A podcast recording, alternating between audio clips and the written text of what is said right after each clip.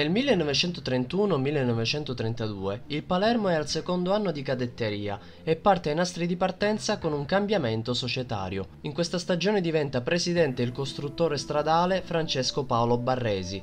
La sede della società del Palermo si trasferisce da via Ruggiero VII a via Rosolino Pilo. Francesco Paolo Barresi legherà il suo nome alla costruzione dello stadio del Littorio, nel Parco della Favorita, impianto sportivo capace di ospitare 15.000 spettatori e utilizzato a partire dalla diciassettesima giornata del campionato di Serie B. In precedenza le partite vennero fatte all'Arranchibile, dove tra l'altro l'ultima partita venne vinta 5-0 contro la Comense. La squadra rosanero aveva un'ottima formazione che si si impose subito in quel campionato. Tra questi calciatori ci sono l'oriundo Americo Ruffino, il bomber Carlo Radice, che per lungo tempo fu il miglior marcatore di tutti i tempi in maglia rosanero, il centrocampista ma che all'occorrenza giocava anche attaccante, Ettore Banchiero, e la bandiera Luigi Ziroli, che dal 31 al 40 giocherà 9 stagioni in maglia rosanero. Il 24 gennaio 1932 viene inaugurato lo summenzionato stadio del Littorio, con una vittoria per 5-1 contro l'Atalanta nello stesso giorno dell'inaugurazione, proprio all'occasione della diciassettesima giornata di Serie B.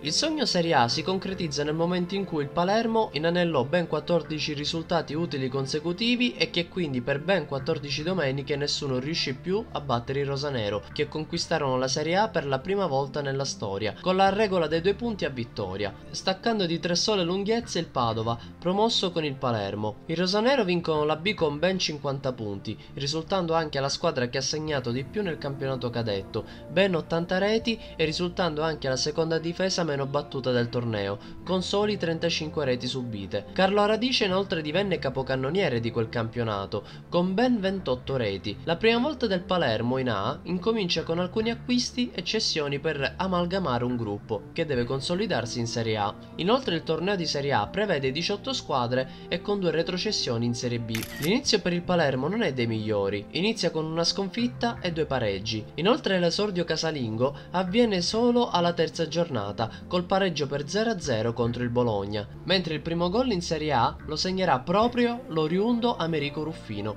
alla seconda giornata nel pari contro la Lazio. Nel corso della prima stagione in A, il Palermo ha vissuto momenti di difficoltà, perdendo partite contro Padova, Juve, Ambrosiana Inter e Bologna, ma allo stesso tempo si è dimostrato imprevedibile e caparbio nel vincere clamorosamente contro il Milan e di fare due vittorie in casa e fuori contro il Torino. Mentre in quell'arco di stagione la peggiore sconfitta sarà quella del 20 novembre 1932 contro il Genoa 7-2. Del Palermo fa doppietta Antonio Blasevic, un interno di centrocampo forte e che era un elemento fondamentale per lo scacchiere imposto dal Palermo in quegli anni. Quel Palermo Palermo a sorpresa riuscirà nell'impresa di salvarsi e con lui anche l'altra neopromossa Padova, distaccata di un solo punto. Il Palermo si piazzerà tredicesimo con 29 punti. Il miglior marcatore di quell'anno sarà l'anziano ma esperto Giovanni Chiecchi con 8 marcature mentre Carlo Radice non riuscirà a confermarsi, segnando solo 5 reti. Fino alla stagione 1935-1936 il Palermo rimarrà stabilmente in Serie A, scendendo proprio nel 1935-1936,